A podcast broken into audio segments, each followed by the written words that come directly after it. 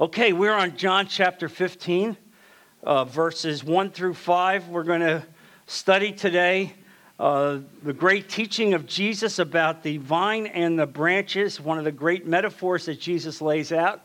Again, one of the great seven I am statements uh, in which Jesus effectively tells us he's God. He is God, he is equal with God the Father.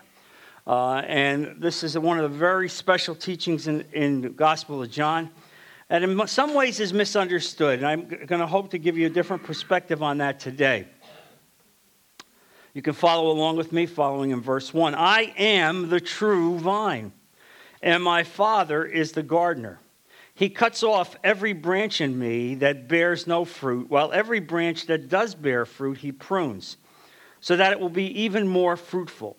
You are already clean because of the word I have spoken to you.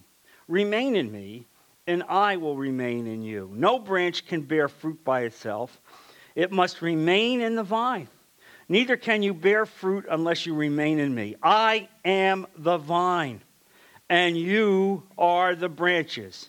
If a man remains in me, and I in him, he will bear much fruit. Apart from me, you can do nothing. Pretty straightforward, as Jesus teaches us. And so Jesus is telling us, in very simple terms, that He is the vine. He is the very life giving vine that connects us with God the Father.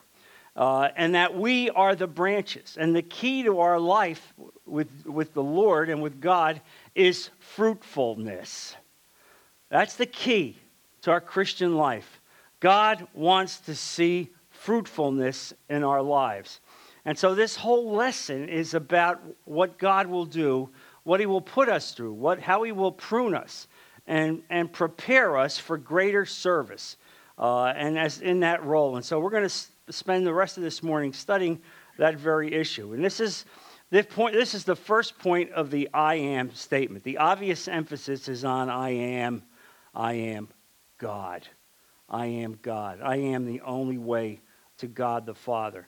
Uh, and it says here, the true vine. And this is interesting because effectively what he's saying is it's a juxtaposition of the vine of Jesus Christ with the vine of Israel.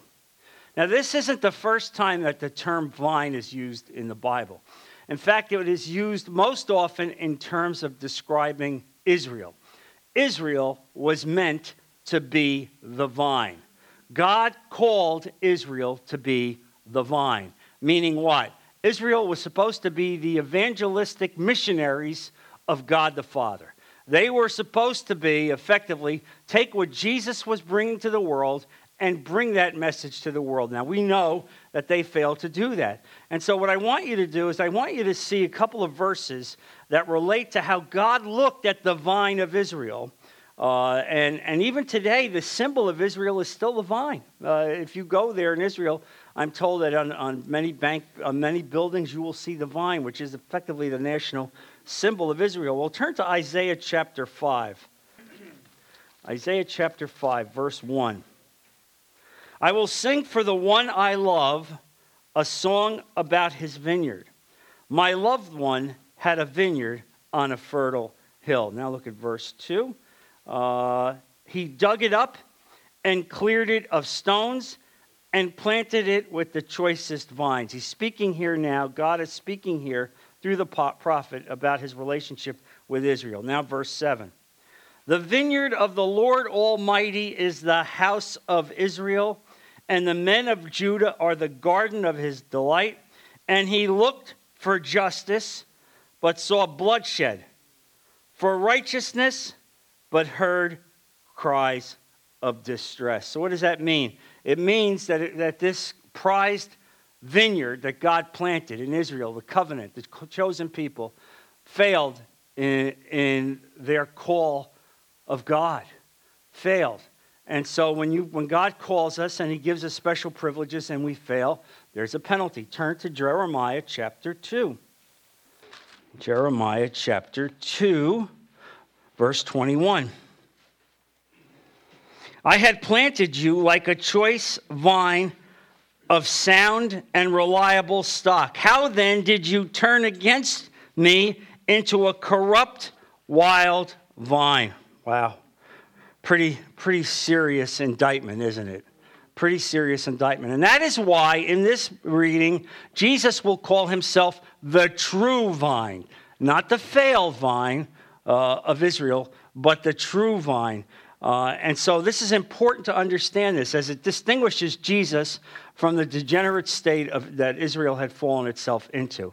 And in fact, in fact, uh, when you look at the branches that are being cast out on the vine, I believe it's referring, in my position, I believe it's referring to Israel. All right? I think it's referring to Israel, meaning people that thought they were connected to God, yet in fact they were not connected to God. Uh, and so uh, in Scripture, Jesus is referred in Isaiah also as a tender plant. So he is the one, the very one who, th- through the very nature of his life, connects us to the Father. The very vine through which all of life flows, through life eternal, and all the fruit of the Spirit flows, it is through Jesus. Uh, and so, as we read these verses, there are two things that we see here in these verses that the Father is said to do in his care of the vine. Uh, the first thing it says is that he cuts off every branch that does not bear fruit.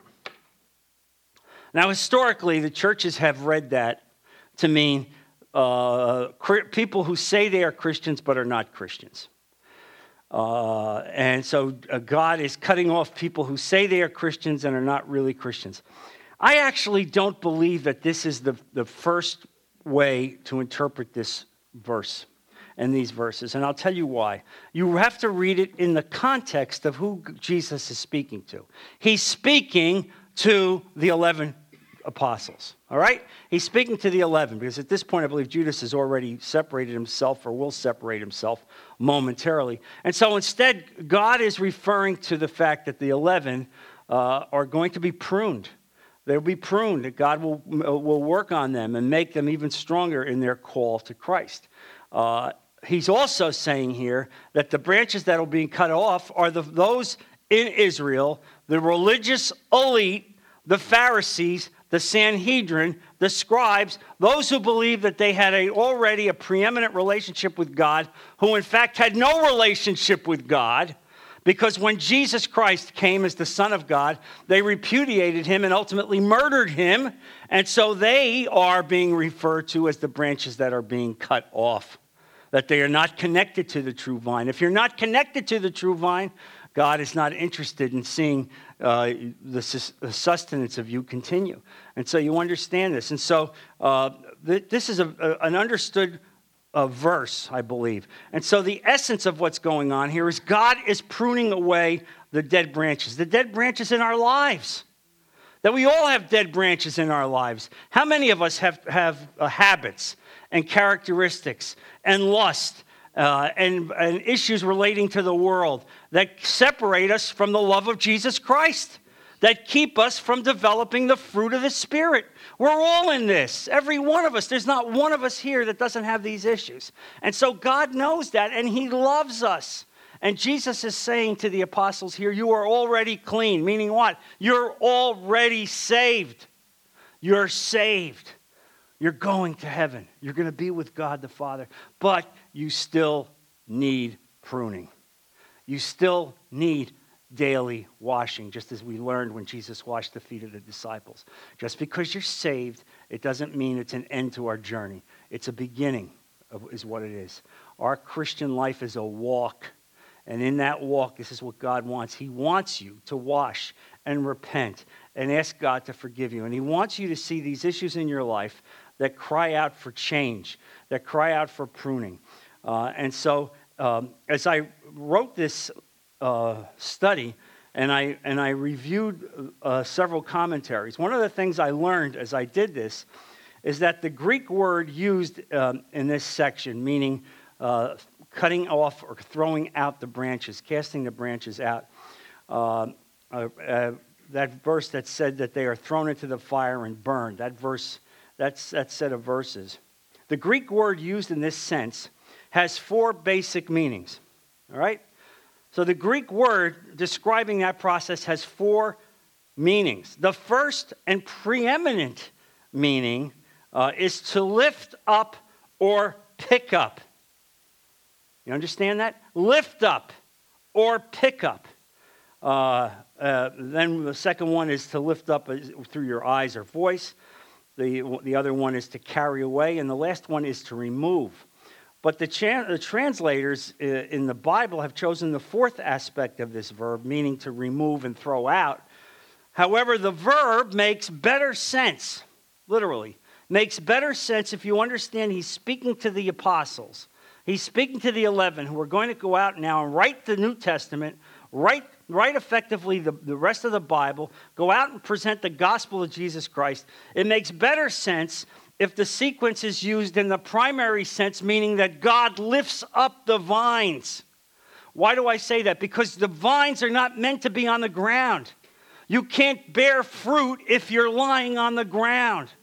All right? I didn't understand this until I studied this more. That, that when you look at, at, at fruit, grapevines, the grapevines, the, the fruit rots on the ground. It does not sustain itself on the ground. The vines have to be lifted up. And God is speaking to the 11 apostles. He's speaking to his disciples. He's speaking to you today, and he's saying to you, I want to lift you up.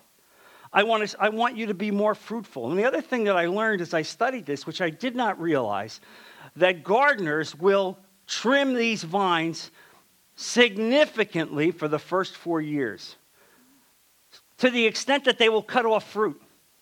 They will actually cut off developing fruit in the first four years. Why? Because they have determined that the only way that the vine can really reproduce is if it is trimmed drastically through the first four years of its life. They're not interested in leaves. You understand? They're not interested in, in the beauty of the vine, they're interested in the fruit. Isn't that an amazing analogy for you? Right? In other words, you're not in, God's not interested in you posing as a Christian. You understand? Your public posture as a Christian. He's not interested in that. He's interested in the actual fruit of your life. And what does that mean? He's going to prune us. All right? And that is not a pleasurable experience. Okay? It's not a pleasurable experience. It means that you will go through difficult times. You're going to go through persecution. You're going to go through suffering because God is in charge of your life. You've committed yourself to Him. He's the master of your life. And so now, as the master of your life, He is going to enable you to be a fruit bearing Christian to the highest degree that He has called you. And in order to do that, He has recognized that He's got to cut away some of the branches in our life. And for some of us, that's a lot of trimming. Okay? And I can speak to myself. I can speak to myself. All right? There's a lot that has to be cut away. Uh, even when you don't think that there's much more to be cut, there's much more to be cut. Because God wants you to be the most humble, submissive person in His will to go where He wants you to go, to have the call of God on your life. And so this image has really never struck me as strongly as it is now, as I see God lifting up the branches. You know, we were taught in Sunday school that God is just snapping branches off, right? Just snapping them off and throwing them into the fire. It's not really that way. He's speaking to people that are saved. Israel is lost. Israel is not going to accept Jesus Christ. All right? Judas Iscariot did not accept Jesus Christ. And in that extent, those branches are going to be cut off. But for the rest of us who are serving God, this is the, this is the lesson. I'm lifting you up. I love you. I care about you. I love you so much. I want you to be the most fruitful, bearing branch that you can possibly be. Now it makes more sense, doesn't it? instead of understanding the heart of God, how God wants us to live, uh, and so, really, uh, the emphasis here is on the gardener, God, doing the pruning, keeping you within the branch of Jesus Christ. And so, as you, uh, the vine of Jesus Christ, so as you understand this juxtaposition of, of the branches and the vine, you see our position with God. This is how God looks at you. You are either in the vine or not on the vine. All right? I was with some people over the weekend who, who were not Christians. Um, and one is a good person, considers himself a Christian. Uh, and we listened to my broadcast, even in California, we listened to it. Uh, and then he turned to me and, I, and he said to me, Well, you know, I disagree with you. I think there are a thousand ways to God. And I said to this dear person, I said, uh, you're, you're Roman Catholic, I said. Is that position square with the theology of the, of the Roman Church? Well, he's, he's, you know, he squealed around a little bit for 30 seconds, but then he admitted, no, it does not. That's right. That theology is not consistent with the theology of the Roman Church. It is not. They understand full well that the only way to God is through Jesus Christ. That's what the theology says. And I said it again to this person. You're wrong. You're wrong. And, and, and uh, while I was doing it, I was trying to speak to this person's wife who's Jewish. And she listened to the broadcast, and it was about the case for Christ. And when she got done listening to the broadcast, she had tears in her eyes and said to me, Nobody ever told me that before. Nobody ever told me that before. How can you be Jewish and be raised Jewish and go to a synagogue and never be told this before about the Messiah, even if you don't accept that it's Jesus Christ? But go back and look, read. What does it say about what the Messiah will be, who he will be, how he will come? Nobody ever told me that before. You see why that's the important call on your life? You understand that this is the important call on your life, that everything that God is doing, all the pruning, all the cutting, all the lifting up is for those moments in time when God will expect you to bear fruit and represent Him to a world that is lost. That is why these lessons are so critical when you understand it, what God is saying about us. That's why He has such great plans for us. And he wants us to bear fruit because if we don't bear fruit, then you know what? We're not really a Christian. If you're not bearing fruit, we can't be within the vine of Jesus Christ. But if you are within the vine of Jesus Christ, then there is no other way, no other way than, than to have, have fruit cared for. And so, as you, as you understand this, you see that, that God lifts up the branches and carefully cleanses the vine. He cleanses it, He takes off the parasites, He cuts off those aspects of the branch that are not helpful, that are not creating fruit. He's not interested in leaves. He's not interested in public ornamentation. You get me? You know? Oh, look at the leaves on that vine. Oh, it's such a pretty vine. Oh, yeah, I'm drawn to that vine, yet there's not a single piece of fruit on that vine. God repudiates that. God repudiates that. That's the lesson. That's the lesson for us today as we study this, this powerful message from Jesus. And so he cuts off all of the unproductive elements.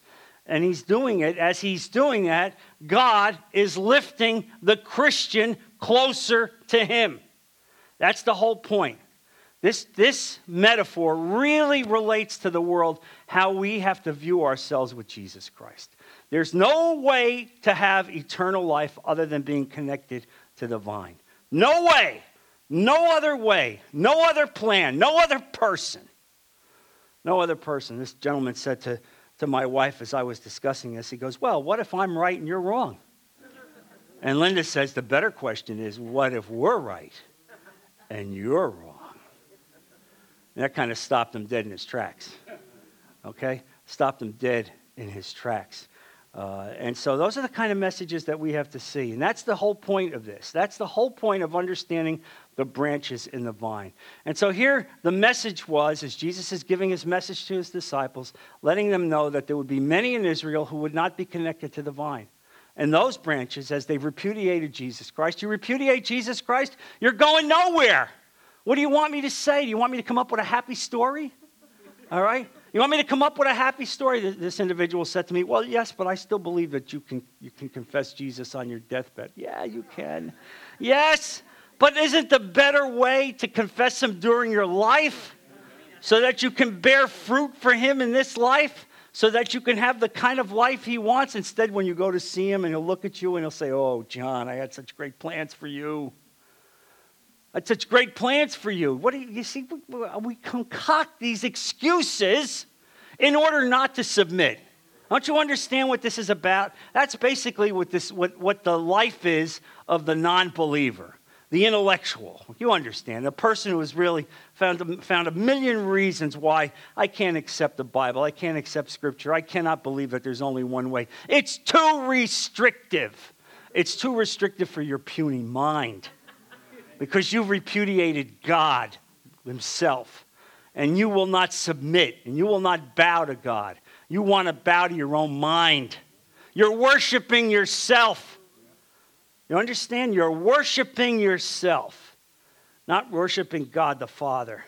And so uh, you understand this. And so this, this whole idea of pruning and cutting and removing the branches of our lives speaks in broad spiritual terms to us.